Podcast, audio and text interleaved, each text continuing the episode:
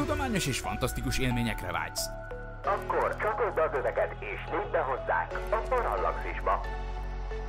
Üdvözlünk a Parallaxis univerzumban!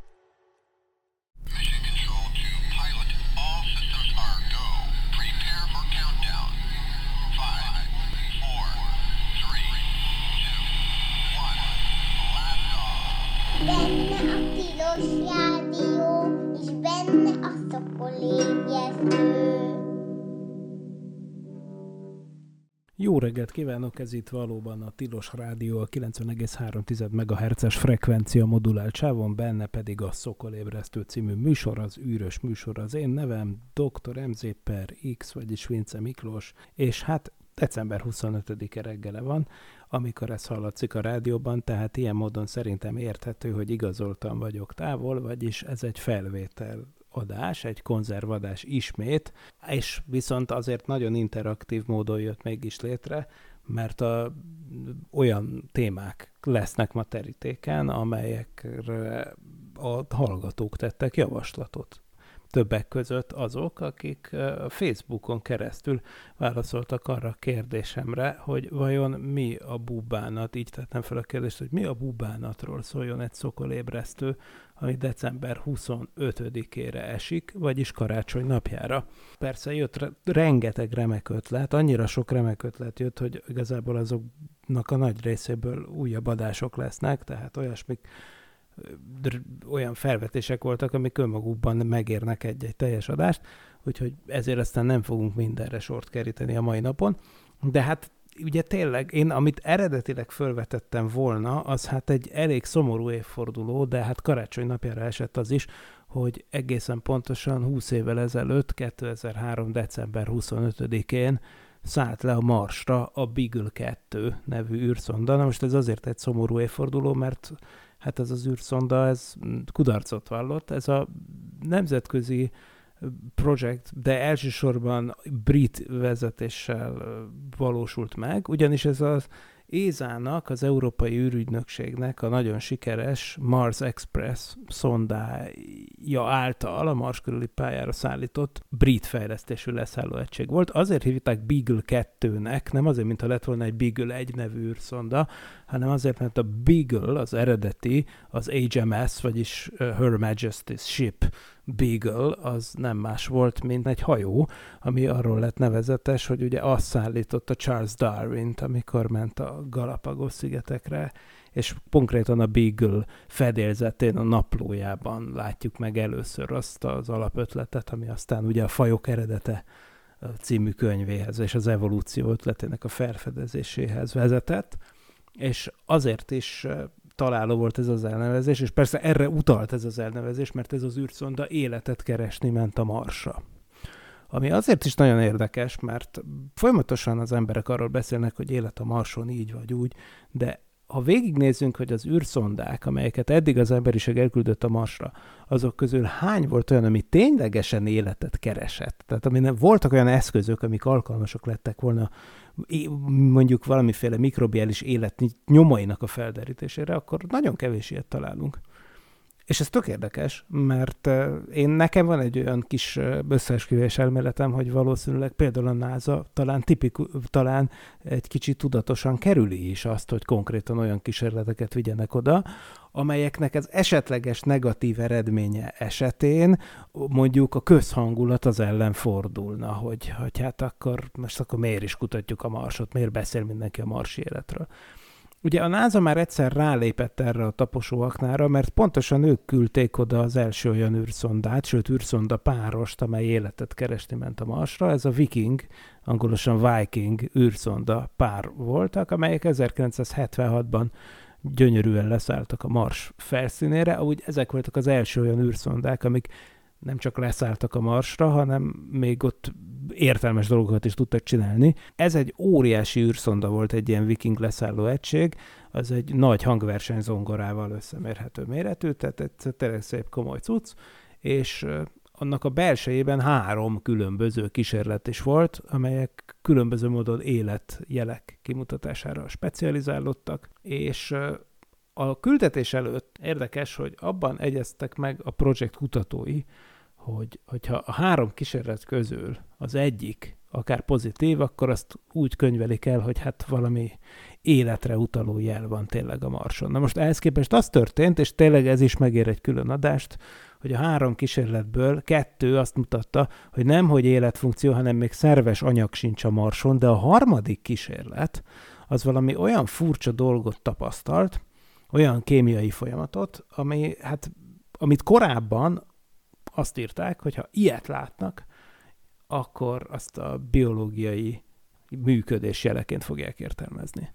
Utólag azonban mégis azt került be a projekt záró jelentésébe, hogy ez nem volt egy konklúzív dolog, és összességében az a konszenzus alakult ki, hogy a Marson jelenleg nincs élet, mert hogy az UV-sugárzás az teljesen sterilizálta a felszínt. Hogyha esetleg van élet a Marson, akkor az a felszín alatt van sokkal. De azóta sincs megegyezés arról, hogy ez a gyanús kísérlet az, az mi volt, és hogy, hogy mi okozta ezt az eredményt. És ez volt 1976-ban. És onnantól kezdve a NASA egyetlen egy olyan űrszondát sem küldött a Marsra, ami képes lett volna az élet nyomainak kimutatására, és ezt a Beagle kettőt, ami 2003. december 25-én, vagyis pontosan 20 éve ért le a Marsra, hát ezt sem a NASA küldte, hanem még egyszer, ugye a britek küldték egy ÉZA küldetés keretében, tehát az Európai Ürügynökség egyik küldetésének keretében. A projekt vezetője egy Colin Pillinger nevű fickó volt az Open University-ről. És ma már tudjuk, köszönhetően annak, hogy 2000, azt hiszem 2015-ben az űrszondát a Mars Reconnaissance Orbiter nevű amerikai űrszonda lefényképezte fölülről, ugye az MRO-nak, tehát ennek az amerikai űrszondának néhány deciméteres, jobb napokon néhány deciméteres felbontású képei vannak, tehát konkrétan ki lehetett venni a Beagle 2-t, mondom 12 évvel a leszállása után az űrszondának, és hát a, ezek a képek megmutatták, hogy mi történt. Ennek a nagyon furcsa alakú kis pici űreszköznek, ami virágszirmokként nyitotta volna szét magát, lett volna neki négy napelem táblája, azzal töltötte volna föl magát, és a négy napelem táblának ki kellett volna nyílni ahhoz, hogy ki tudjon nyílni az antenna is, amivel a Földnek tudott volna hazaszólni az űrszonda. Na most a Reconnaissance Orbiternek a képei alapján egyértelművé vált, hogy a négy napelem tábla tehát, hogy a szonda egyrészt sikeresen leszállt, tehát nem egy becsapódási krátert látott ott, vagy valamilyen törmeléket, hanem konkrétan meglátta a Beagle 2-t, és azt is meglátta, hogy a Beagle 2-nek két napelem táblája ki van nyitva, de csak kettő van kinyitva. A virágszirom alakú űrszondának a fele az úgy tűnt, hogy nem nyílt ki, ami meg is magyarázza rögtön a történetet, tehát valószínűleg annyi volt, hogy csodálatosan, sikeresen elérte a Mars felszínt az űreszköz, hogy hát hogy is mondjam csak, majdnem 30 év után, majdnem 30 év után újra életnyomokat keresen a Marson, 2003-ban, de hát aztán sajnos nem nyílt ki az összes napelemtáblája, és így aztán nem tudott fölnyílni az antenna sem, úgyhogy nem szólt haza a Földre. És az a csodálatos az egészben, hogy azóta sem volt olyan űrszonda a Marson, ami életet keresne konkrétan, itt van az újabb szomorú kanyar a történetben, hogy úgy volt, hogy megint az európaiak tesznek egy próbálkozást, hogy helyszínen keressenek életet a Marsra, és ez le, Marson, és ez lett volna az ExoMars küldetés, amelynek keretében ugye a Rosalind Franklin nevű rover jutott volna el a Marsra. Ugye a Rosie Franklin, vagy Rosalind Franklin, ugye a DNS társ felfedezője, lényegében azokat a képeket csinálta amelyek alapján be lehetett azonosítani, hogy a DNS-nek tényleg kettős hélik szerkezete van. A, igaz, hogy ezt az interpretációt a Watson és Crick csinálták meg, és ők írták a cikket róla, és ők kapták meg aztán a Nobel-díjat. Ami egy kicsit igazságtalan, sőt, nagyon igazságtalan, hogy nem került rá a cikkre egyébként Franklin. A Nobel-díjat amúgy se kaphatta volna meg, mert sajnos tragikusan korán elhunyt és ezért aztán a Nobel-díj az nem adható posztumusz, tehát mire Watson és Crick megkapták a DNS-ért a Nobel-díjat, addigra Rosalind Franklin már, már nem volt életben. De eleve nagyon sokáig csak azt mondták, hogy a DNS az Watson és Crick, és, és folyamatosan ez, erről a két emberről szólt a történet, egészen az elmúlt évtizedekig, amikor végre a tudomány történet elkezdett igazságot tenni, konkrétan Franklinnek, aki lényegében azokat az adatokat szolgáltatta, amik alapján rá lehetett jönni, hogy a DNS az hogyan működik. és hát nagyon, nagyon illő és méltó volt, hogy a Marsra küldött leg, e, eddig talán legkomolyabb életkereső űrszondának, és annak is a hatkerekű európai fejlesztésű roverének azt a nevet adták, hogy Rosalind Franklin. Azonban hát az ismert politikai okok ezt is megakadályozták, sőt, nem is politika ez, hanem hadi okok, ugyanis az történt, hogy ezt az űreszközt az Európai űrügynökség nem önerőből vitte volna el a Marsra, hanem az oroszokkal szövetkeztek össze, és az orosz leszálló egység vitte volna el a Mars felszínre. Egyébként a Kazacsok névre keresztelt, vagyis Kicsi Kozák nevű leszálló egység vitte volna el a Marsra a startot be is ütemezték 2022-re. Azonban ugye kitört a háború, melynek keretében az oroszok megtámadták Ukrajnát, és az Európai Rügynökség azonnal úgy reagált erre, hogy lényegében minden tudományos együttműködést megszakítottak az oroszokkal, leszámítva azt, amelyik a nemzetközi űrállomás üzemeltetésével kapcsolatos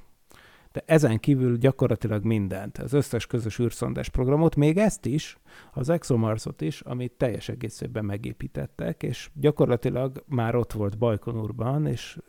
készre szerelve az egész cucc, és hát most a teljesen bizonytalan a jövője. Néhány héttel ezelőtt Budapesten járt az Európai űrügynökségnek, az ÉZA-nak a tudományos főigazgatója, és akkor én felmerészeltem neki tenni a kérdést, hogy hát mi lesz az exomarszal, de hát nagy válvonogatások és kínos mosolygások voltak a, a válaszok, amiket kaptam, tehát valójában nem lehet tudni, hogy mi lesz ezzel. Tehát a lényeg az, hogy ismét marsi életkereső program nélkül maradtunk. Ilyen értelemben szomorú ez az évforduló tehát. Annak ellenére, hogy még egyszer az ESA-nak a Mars Express űrszondája, aminek ami Mars pályára állt, és aminek ez csak egy pici leszálló egysége volt, ez a Beagle 2,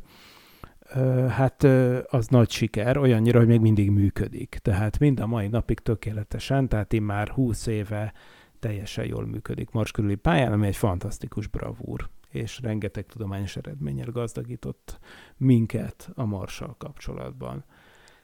Hát igen. Szóval az Európai űrügynökségről is kérdeztek egyébként a, a, az hallgatók, akik lelkes lelkesen beírogattak. Azért is egyébként, mert szintén december 25-éhez kötődő már két éves évforduló, hogy ugye akkor indult a James Webb. Ugye elképesztő, hogy, akkor, hogy azóta már eltelt kettő év, de így van. Tehát két évvel ezelőtt volt az, amikor ugye többször is láttuk vendégül a műsorban Detre Örs Hunort, aki, aki az egyik fő tervezője volt az egyik, és fő felelőse volt az egyik legmenőbb tudományos műszernek, a Mirinek, ami azóta is tökéletesen működik. Na most ennek az a köze az Európai űrügynökséghez, hogy ugye az Európai űrügynökség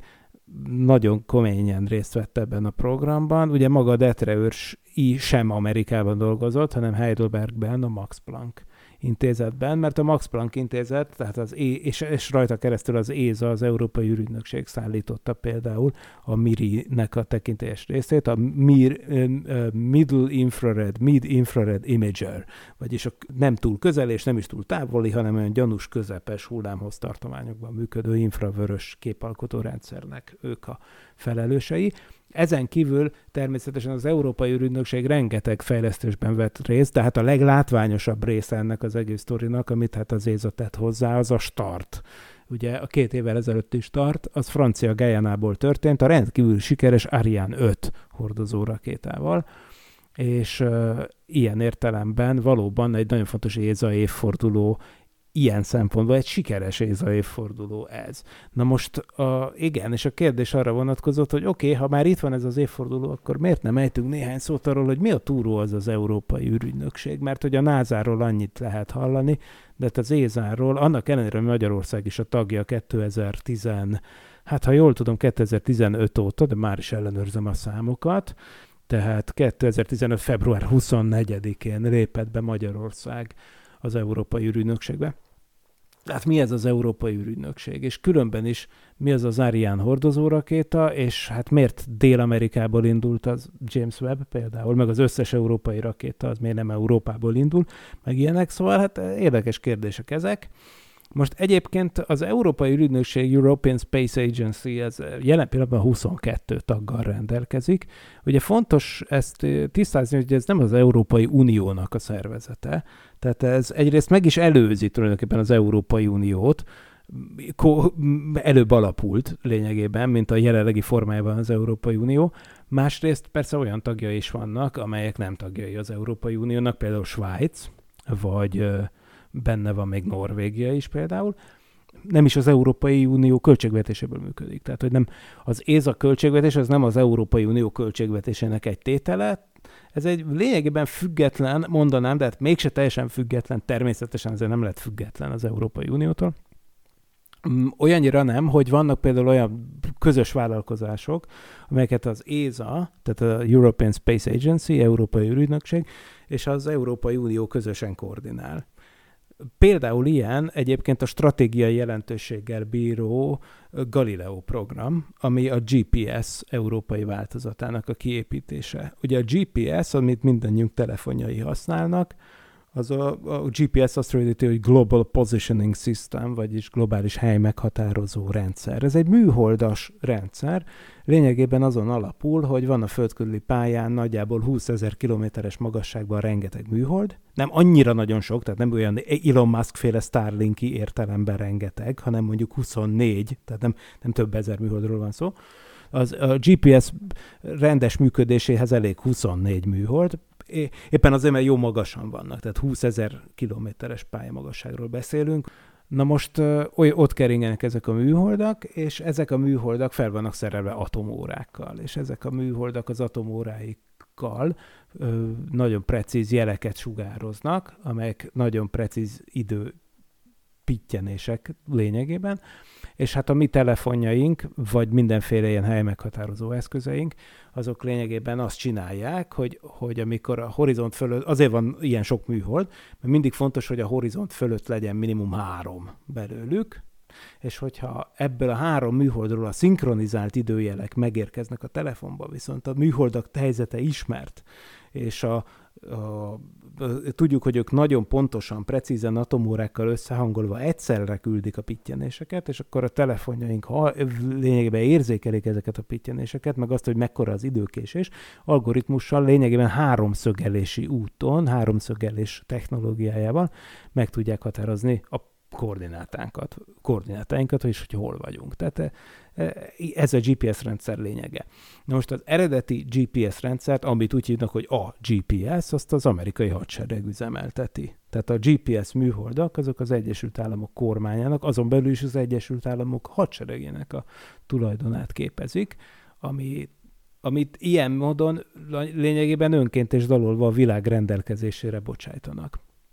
De most elképzelhető természetesen egy olyan stratégiai helyzet, hogy mindenféle megállapodás és nemzetközi szerződés ellenére mondjuk az Egyesült Államok mondjuk arra kényszerül, hogy hát azt mondja, hogy hát bocs, rácok, nem. Mi nem, innentől kezdve nem adunk nektek GPS hozzáférést. Amire létezik amúgy lehetőség, tehát a GPS rendszert egyébként át lehet állítani egy másik frekvenciára, ami azt jelenti, hogy az úgynevezett polgári frekvencián, amin mi is használjuk, nem fog működni a GPS, hanem adott esetben akkor csak a másik frekvencián fog működni, amit a katonáik használnak, mert persze nekik kell, hiszen eredetileg nyilván a katonák navigációjához fejlesztették ki ezeket, hogy amikor mennek random közelkeleti országokat megszállni, vagy ilyesmi, akkor tudjanak navigálni. Na most tehát értelemszerűen ez nem engedheti meg magának a világ többi része, tehát nem véletlen, hogy az oroszok már a szovjet időkben elkezdték az ilyen saját GPS rendszerüket kifejleszteni, azt hívják GLONASS-nak, és hát az, a kínaiaknak is megvan az ilyenjük most már, és, és persze hát az Európai Unió sem maradhat le, mint stratégiai egység, tehát ez például egy olyan projekt, amit az Európai Unió csinál, de azért nyilván az Ézával együtt. Tehát ez például egy olyan eset, ahol összefügg nagyon a kettő, de ugye alapvetően ez egy teljesen külön buli, ilyen értelemben ez az Éza és hát a története is érdekes. Egyébként most egy kicsit utána olvastam, hogy az Európai űrügynökség egy olyan szerződéssel jött létre, amit 1972-ben ratifikáltak. Az alapító tagok egyébként Belgium, Dánia, Franciaország, Hollandia, Nagy-Britannia, az NSK, Olaszország, Spanyolország, Svájc és Svédország voltak. Tehát 74. április 1-én ö,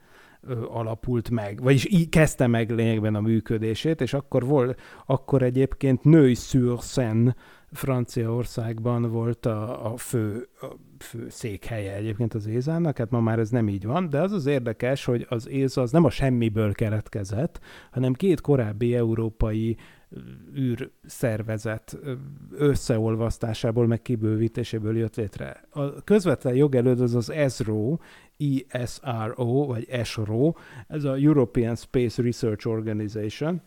ami miatt végül az észát meg kellett csinálni, az az volt, hogy az ESRO az, az egy tudományos kutatásokkal foglalkozó szervezet volt, műholdakat is építettek, meg minden, de például rakétafejlesztés az nem volt a pro- programjuknak a része, viszont létezett egy másik európai szervezet, az ELDO, ELDO, European Launcher Development Organization, vagyis ELDO, amit szó szerint azt jelenti ugye, hogy európai hát hordozó rakéta fejre, fejlesztő szervezet. És hát ugye ez is, ebben is majdnem ugyanazok a tagok vannak, de azért lényegesen kevesebben, tehát abban Belgium, Franciaország, Hollandia, Nagy-Britannia, az NSK, Olaszország és Ausztrália voltak benne. Tehát az érdekes, Ausztrália is benne volt, Ugye ott Ausztrália azért e, jött szóba például, mert potenciális indítóhelyként is funkcionálhatott. Ugye egyébként a briteknek is volt saját hordozórakéta programja, ne, nem volt rövid éle, nem volt valami hosszú életű, azt hiszem két kísérleti startig jutottak el, amelyek amúgy sikeresek voltak, csak közben elfogyott rá a politikai akarat meg a pénz. De a, a brit hordozórakétákat egyébként Wumerából, Ausztráliából indították, és ilyen módon Nagy-Britannián keresztül logikus volt, hogy Ausztrália is bekapcsolódott ebbe. A, szintén 1962-ben be, megalapult szervezetbe, az Eldóba, amelyek, amely az Európa nevű hordozórakét a családot fejlesztette. És aztán ezt a feladatkört aztán hozzácsapták az 1974. április 1-vel tényleg működni kezdő Ézához, az Európai űrügynökséghez, ami aztán persze bővült, bővülgetett, és már 2015-ben Magyarország is belépett. Na most itt a hordozó rakéta fejlesztések érdekes, hogy, hogy itt azért látható egy nagy francia dominancia, ami annak ellenére, hogy az NSK-t ugye ott találjuk a, a tagok között, az megjegyzendő, hogy a második világháborút követően szerződések tiltották a németeknek, hogy rakétafejlesztéssel foglalkozzanak. Ugye vegyük észre, hogy egyébként német rakétafejlesztésből nőtt ki az egész űrkorszak, ugye hát a náci időkben fejlesztgettek a Werner von Braunék, akik aztán Amerikában folytatták a fejlesztgetést ugye a világháború után, és hát nagyon sokat tettek azért, hogy Amerika például embert küldjön a holdra. Szóval, hogy annak ellenére, hogy a második világháború előtt és a második világháborúban egyértelműen a, a németek vitték a primet, ami a folyékony hajtóanyagú nagy hatótávolságú rakéták fejlesztését illeti hát érthető okok miatt ugye szerződések korlátozták, hogy ilyen fejlesztéseket a németek végezzenek német földön. Ez lényegében francia, francia projekt volt, francia, illetve brit. Tehát ugye a franciák és a britek nagyon hasonlóan ahhoz, ahogy egyéb, a, és nem véletlenül nyilván, tehát köze van a kettőnek egymáshoz, hogy ezek az országok kifejlesztették az atombombáikat is a második világháború után, és szépen sorban belépkedtek egymás után az atomklubba, hát azt is kitalálták ugyanezen országok, hogy hát a, a töltetek célba juttatásához szükséges interkontinentális ballisztikus rakétákat készíteni, úgyhogy ezt meg is kezdték, és hát persze, ugye ennek egy ilyen mellékága, egy ilyen békés mellékága volt az űrkutatási, űrhajózási ordozórakéta fejlesztés. Na most a Diamant, vagyis gyémánt, volt az a hordozó rakéta, amelyet a franciák kidolgoztak például, és hogy úgy lényegében annak a továbbfejlesztett változata volt ez az Európa rakéta is, amit az Eldo készített, és hát ugyancsak az ÉZA, amikor megalkott az ÉZA, és újraindult az európai rakétafejlesztés, vagy új erőre kapott az európai rakétafejlesztés, az is szinte kizárólag francia projekt tehát jelentett ebben az esetben. Ez volt az Ariane Ugye az Arián, ugye Ariadné fonala, ugye ismerjük a görög mitológiából. A praktikusabb oka egyébként az volt ennek az elnevezésnek, hogy egyszerűen a, a főkonstruktőrnek a lányát így hívták, hogy Arián, aki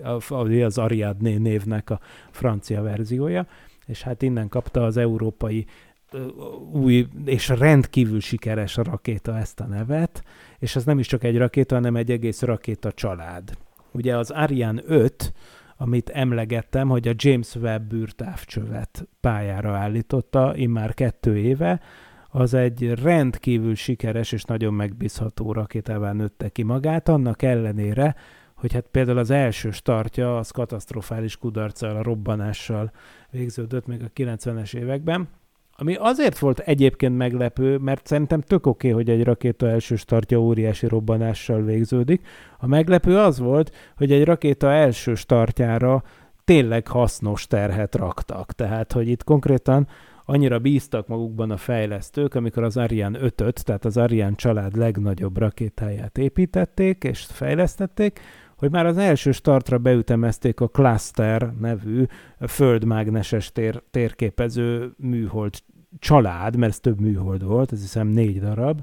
amit egyszerre állított pályára, állított volna pályára, ugye az Ariane 5, tehát ez sajnos csúfos kudarccal végződött, de hát ezek gyermekbetegségek voltak, de hát azért igen komoly, tehát a nemzetközi űrállomásra például modulméretű teherűrhajókat, ugye az ATV nevű európai teherűrhajókat rendszeresen szállított az Ariane 5, sőt, az eredeti tervek szerint, és ez is egy érdekes visszatérő dolog az Ézával kapcsolatban, az Ariane 5 szállította volna a Hermész űrrepülőgépet is. Ugye az Hermész űrrepülőgép az szintén egy nemzetközi projekt lett volna, elsősorban szintén francia projekt lett volna. Az egy kicsi méretű űrrepülőgép volt, am, lett volna, ami talán kettő vagy három fős személyzete lett volna, amely azonban az önálló európai űrállomáshoz, a Columbus űrállomáshoz kapcsolódott volna hozzá. Na most a Columbus űrállomás, az viszont elsősorban egy néme, a németeknek a nagy dédelgetett projektje volt. Tehát lett volna az eredeti tervekben, a 80-as évek optimista terveiben, a 90-es évekre lett volna egy saját európai emberszállító űrkapacitás, ami európai rakétával vitt volna fel európai űrhajósokat,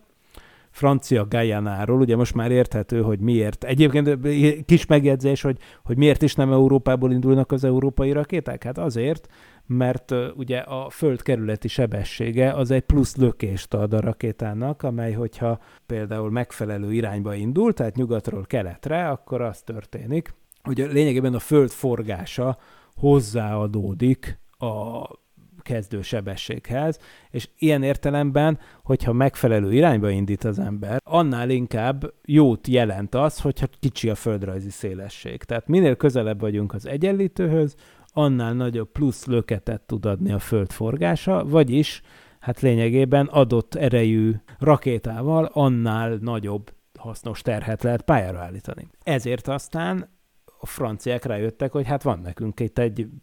gyarmat, gyarmat birodalmunk, ugye még nyomokban, és itt van Francia Guyana, ami szinte majdnem az egyenlítőn fekszik. Valóban egyébként mind a mai napig a Guyanai Kuru, francia Guyanai Kuru űrközpont az, ami a világ összes rakétaindító helyei közül a legközelebb van az egyenlítőhöz. Tehát nem véletlen, hogy az európai rakéták is onnan indulnak. De visszakanyarodva a Hermész űrrepülőgéphez, hát a 80-as, 90-es évek gyönyörű terveiben szerepeltek ilyesmik, aztán kiderült, hogy a Hermész az tulajdonképpen túl nehéz lett volna egyébként. Tehát az egyik, a sok, sok technikai dolog közül, az egyik az volt, hogy nagyon biztos abban, hogy sikerül olyan könnyű kompozitanyagokat kidolgozni,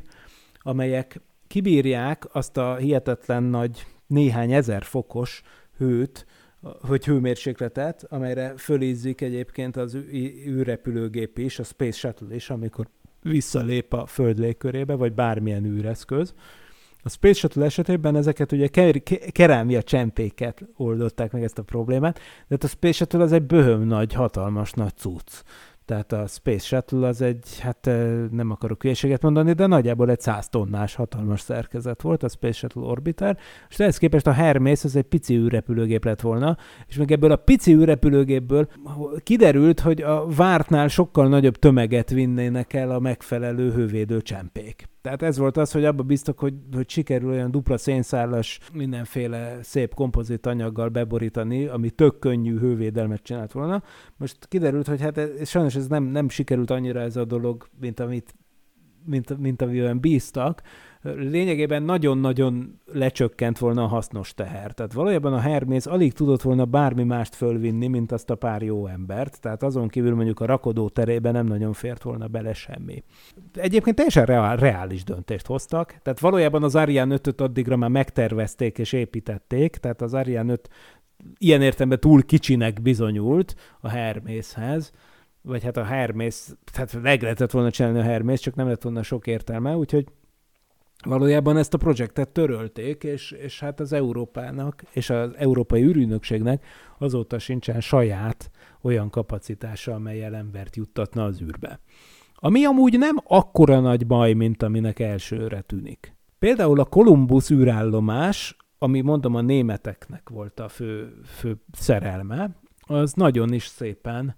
túlélte a dolgot, és jelenleg a nemzetközi űrállomás Columbus moduljaként működik. Tehát az eredet, tehát nyilván sokat módosult a terv az eredetihez képest, de az eredeti terv lényegében egy külön űrállomás volt, és az szervesen elfejlődött egészen addig, hogy aztán amikor az amerikaiak meghívták az ézet, hogy az akkor még Freedom nevű űrállomás tervbe csatlakozzanak bele, ami aztán a, aztán a Szovjetunió össze dőlésével és az oroszok beszállásával aztán az ISSC, a Nemzetközi űrállomássá fejlődött tovább.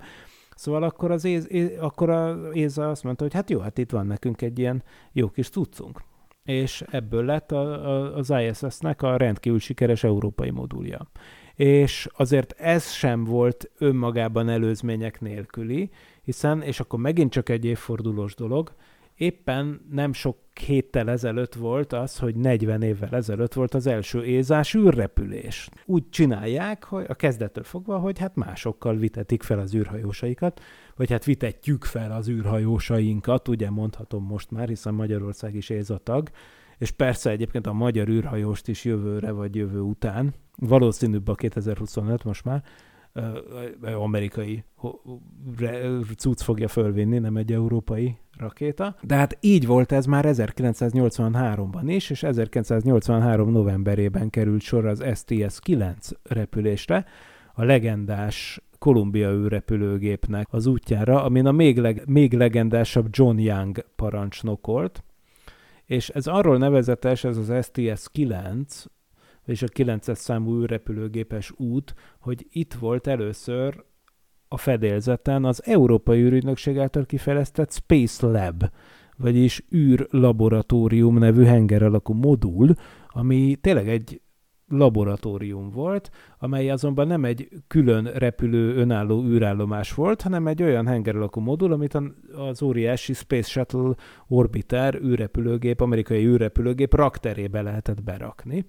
és ottan végeztek kutató munkát az amerikai űrhajósok, és egy német űrhajós is, Ulf Merbold, ő volt az első ÉZA űrhajós tehát, sőt az első nem amerikai, aki amerikai űrhajón repült. Történt pedig ugye mindez 1983-ban. De még egyszer ő nem a német űrügynöks- űrügynökséget vagy ilyesmit képviselt, hanem az ÉZÁT, és amúgy a tartaléka az Wubo Okels volt, aki viszont holland, Később aztán ő is repült valójában, de, de ezen a repülésen, tehát Ulf Merbold lett az első nem amerikai, aki amerikai űrhajón repült valaha. Hát 83-ban persze a kelet-európai országok űrhajósai már rég megjárták a világűrt egyébként. tehát a Farkas Berci is fent volt már 1980-ban. Tehát ezt a nemzetközi űrrepüléseket az amerikaiak később kezd, kezdték, már csak azért is, mert a Space Shuttle kifejlesztése is csúszott, és 1981 előtt nem volt űrrepülőgép. Úgyhogy az Ulf Merbold egyébként még csak azt sem mondhatta el, hogy ő volt az első német az űrben, mert a Zigmund Jén az NDK színeiben egyébként már megelőzte őt. A lényeg, hogy, hogy hát ez történt, az STS-9 volt az első olyan repülés, amikor egy európaiak által épített űrlaboratóriumot megutaztattak a világűrben, és utána visszahoztak a Földre. Tíz napos küldetés volt például az STS-9, hatan voltak, de ezt úgy kell elképzelni, hogy három-három fős váltásban dolgoztak a laborban folyamatosan. Tehát egy, volt egy kék meg egy piros csapat, amikor az egyik aludt, akkor a másik dolgozott, és így tovább. Szóval rengeteg tudományos kísérletet csináltak, nagyon hasznos dolgok voltak ezek, és hát rendkívül sikeres volt a Space Lab program. Nagyon nagyban megalapozta azt is, ahogy mondtam, hogy most az ISS-re aztán meghívást kapott az Európai űrügynökség, és hát aztán ez egészen odáig elfajult, fajulgatott ez a dolog, hogy bizony-bizony a NASA jelenlegi Artemis Holt programjában is nélkülözhetetlen az európai részvétel, vagyis az ESA konkrétan az Orion űrhajónak, ami az embereket viszi vissza a Holdhoz, annak az egész hajtómű és ellátó egységét, a service modult, ahol a napelemek vannak, ahol a hajtómű van, ahol az oxigéntartályokat és minden ilyen fontos dolgot elhelyezik, tehát lényegében az űrhajó ellátó, teljes ellátó rendszerét azt az Európai űrügynökség adja. Ugye konkrétan ezt az Airbus építi Brémában egyébként ezt a cuccot. Na, szóval hát igen, az ÉZA az nagyon megbízható partner ilyen értelemben, és hát említettem már a naprendszer kutató programokat is, persze, nagyon sok mindent csinál az ÉZA, hát a Mars Expressről be- meséltem, meg hát erről a Beagle 2 leszálló egységről az ő szomorú évfordulója kapcsán, de hát azért rengeteg, rengeteg csodálatos elsőség fűződik az európai ürügynökséghez a naprendszerben. Most kettő kedvencet kiemelek, hogy 2004-ben, amikor szintén NASA-val közös program, a Cassini űrszonda odaért a Saturnushoz, eh, ahol aztán nagyon sokáig nagyon sikeres kutatásokat végzett, lebocsájtotta az európai fejlesztésű Huygens Christian Huygens holland csillagászról és fizikusról elnevezett leszálló egységét a Titán légkörébe, ami a Saturnusnak a rendkívül érdekes, és valamennyire talán az ősföldre emlékeztető, tehát ilyen asztrobiológiai szempontból is különösen érdekes, holdjára és az európai leszállóegység tökéletesen landolt a Titánon, fényképeket küldött onnan, méréseket végzett. Mind a mai napig ez az a legmesszebb levő bolygótest a naprendszerben, ahova bármilyen ember alkotta eszköz leszállt. És hát ezt az európaiak csinálták, rendkívül izgalmas küldetés volt. Hasonlóan izgalmas egyébként az a Rosetta program, amelyről néhány adással ezelőtt beszélgettünk. Itt csak egyszerűen szeretném javasolni, hogy mindenki akit érdekel, és esetleg lemaradt róla, az menjen a, a, hát akár a Tilos archívumba, akár a szokolébresztő.hu-n keresztül az egyéb platformjainkra, mert ott bizony visszatekerve vissza lehet hallgatni a korábbi szokolébresztő adásokat is, és természetesen azt is, amelyben a Rosetta űrszondáról beszélgettünk, ami pedig a 169. adás volt, leszállás az üstökösre a Rosetta program, ahol ugye hát a programban résztvevő fejlesztőkkel, magyar résztvevőkkel, a fedélzeti számítógép tervezőivel beszélgettem. Tehát ez volt az első eset, amikor egy ember alkotta űreszköz egy üstökös körül állt pályára, és egy üstökös felszínére sikeresen lebocsájtott egy leszálló egységet is. Szóval ez egy rendkívül érdekes, és hát rengeteg ilyen ézás programot lehetne mondani. Még az egy érdekes kérdés, hogy mit csinál az éza, hogyan működik úgy szervezetileg az éza. Most ez egy tök jó pofa dolog, ilyen értelemben, hogy az ézának van egy, azért nem léphet be akárki az ézába, mert fontos, hogy az országban legyen valamennyi űripari, űrfejlesztési kapacitás, tehát az ÉZA tagfelvétel az nem olyan, hogy valaki befizeti, valamelyik ország befizeti, és akkor azonnal mehet, hanem ott meg kell felelni annak, hogy, hogy például be kell tudni mutatni, hogy hát itt már jó sok űrtevékenységgel kapcsolatos fejlesztésben részt vett az adott ország ipara, illetve tudománya. De miért? Hát ugye azért, mert az ÉZA az úgy működik, hogy az ország az befizeti a tagdíjat, de úgy van a szerződés, hogy ezt az adott országba kell visszapályázni. Tehát a befizetett tagdíjnak a teljes, teljes mértékét azt az ország vissza kell, hogy tudja pályázni, mert különben nem buli a dolog. De hát egy ország csak akkor tud visszapályázni valamit, csak akkor nyeri meg azt a pályázatot, hogy mondjuk kifejleszen egy űrszondára egy ilyen-olyan részegységet, vagy valami ilyesmit, hogyha, hát, hogyha van erre know-how-ja, meg, meg technológiája, meg kapacitása. Egyébként ugye nyilván nem működne ez a dolog. Persze az ÉZA tagságnak voltak előszobái, és az európai űrszondákban már korábban is nagy részt vállaltak magyar kutatók, voltak ilyen előzetes projektek, például volt egy ilyen, EU, ilyen európai kooperáló állam, a European Cooperating State, ilyen státuszban volt Magyarország sokáig, amely azt jelentette, hogy hát ezek az országok nagyon tudnak, és tök jó alkatrészeket gyártanak űrszondákban, meg minden, csak akkor még nem volt meg a kormányzati döntés arra, hogy, hogy Magyarország konkrétan belépjen, mert hát azért ez egy tagdíj, tehát azért ez, még akkor is, ha visszapályázza az adott ország, tehát végül is Magyarországon kerül elköltésre az ÉZA tagdíj, Sőt, hát ha ügyesen pályázik az ország, akkor több pénz költődik el Magyarországon amúgy, mint, vagy az adott országban, mint amennyit befizetnek, de Hát igen, szóval mindenképpen ez így működik. Ez, ez az Ézának a logikája, de hát Magyarország az elég jól muzsikál egyébként az Európai Ürügynökségben. Köszönhetően például azoknak a kutatóknak, akik rendszeresen megszólalnak itt a szokolébresztőben. Na, Hát szóval ezt hiszem ennyit tudok így most dióhéjban elmondani az Ézáról, és egyébként az Ariane 5-tel kapcsolatban még annyi, hogy hogy hát mondtam, hogy a nagy igás ló volt az Ariane 5 hordozó rakéta, annak most volt a legutolsó startja. És ez azt jelenti, hogy hát bizony most nagy hordozó rakéta nélkül marad Európa, egészen addig, amíg az Ariane 6 első repülése be nem következik, ami számunkra azért is nagyon fontos, mert a tervek szerint az Ariane 6-on ott találjuk majd az első starton hasznos teherként a GRB bétát. Ugye a GRB alfa az a szokolébresztő kedvenc műholdja, amelynek a fő tervezője és, és fő hát projekt kutatója, vagy, hát mondanám, hogy, hogy témavezetője Pál András, és lesz ennek folytatása. Ugye a gamma felvillanásokat, Pál András egyébként ugye a szokolébresztőnek egy, hogy hívják, egy állandó szakértő vendége hogyha esetleg ez nem lenne mindenkinek nyilvánvaló, nagyon sokszor volt már itt a műsorban, és lesz is a jövőben. Na és a GRB alfa szondának, vagyis műholdnak lesz folytatása, ez lesz a GRB beta, és sok egyéb ilyen pici, kísérleti hold mellett ez lehet az egyik olyan dolog, amit az Ariane 6 első startján fölvihet. Most az Ariane 6 az egy árnyalatnyit nagyobb teherbírású de mindenképpen multifunkcionális rakéta, ami azt jelenti, hogy többféle konfigurációban lehet majd használni, tehát lesz egy ilyen könnyebb változata, meg nehezebb, mert lesznek az oldalán ilyen gyorsítófokozatok, és attól függően, hogy abból hányat rak rá az ember, különböző teherbírású rakéták keverhetők ki, de lényegében ez lesz az új európai igásló,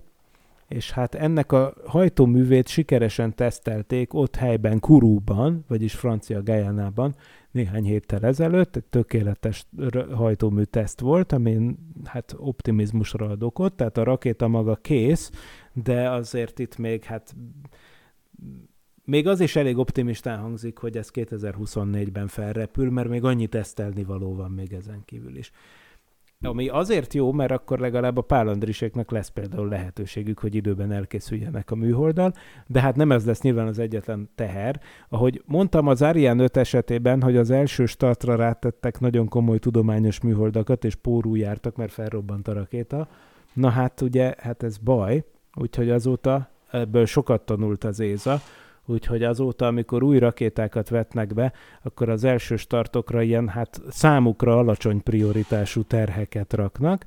nem betontömböket, meg Teslákat, meg ilyesmi, hanem olyasmiket, amelyek nem annyira nagy 100 millió dolláros küldetések, vagy 100 millió eurós küldetések, hanem inkább ilyen egyetemi műholdak, mint például, vagy ilyen kisebb, ilyen kutatócsapatok kis CubeSatjai, Úgyhogy ilyen, i- ilyen módon egyébként a Masat 1, vagyis az első magyar műhold, az a Vega nevű európai ézás kisrakétának az első startján ment föl az űrbe, és ugyanúgy most a következő nagy, a következő ezúttal nagy ö, európai rakétának, az Ariane 6-nak az első startján is, hát ha szerencsénk lesz, akkor újabb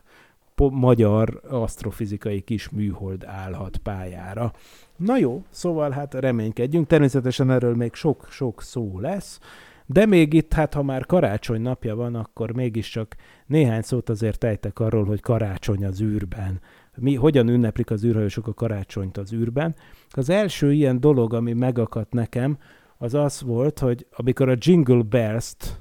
egy Honer, egy német gyártmányú, by the way, német gyártmányú Honer szájharmonikával eljátszotta az űrben Wally Schirra, amikor 1965-ben a Gemini 6-on repült, és ott volt mellette Tom Stafford, aki pedig hát egy csörgővel kísérte ezt a muzsikát, és hát ez volt az első zene, amit emberek az űrben csináltak, és hát bizony-bizony ez azért történt, mert december 16-a volt, hát nem, nem éppen karácsony, de azelőtt soha nem volt olyan, 1961 óta mennek emberek az űrbe, 1965. december 16-a előtt még soha nem volt olyan, hogy egy ember ennyire közel karácsonyhoz fölment az űrbe, úgyhogy hát itt tréfálkoztak is egy kicsit, mondták, hogy Houston, látunk az északi sark felől haladni valami azonosítatlan objektumot, figyeljetek, ezt a rádióadást fogjuk, és akkor eljátszották a Jingle Bells-t, amint teljesen megdöbbentek amúgy, mert ezt a pici szájharmonikát ezt felcsempészte a Wallisra egyébként, tehát senki nem tudta, hogy ő ilyet csinál. Ő egy nagy poénmester volt egyébként, és jelen pillanatban a, Washingtoni Air and Space Museumban tekinthető meg kiállítva ez az első hangszer, amelyel emberek az űrben zenét csináltak.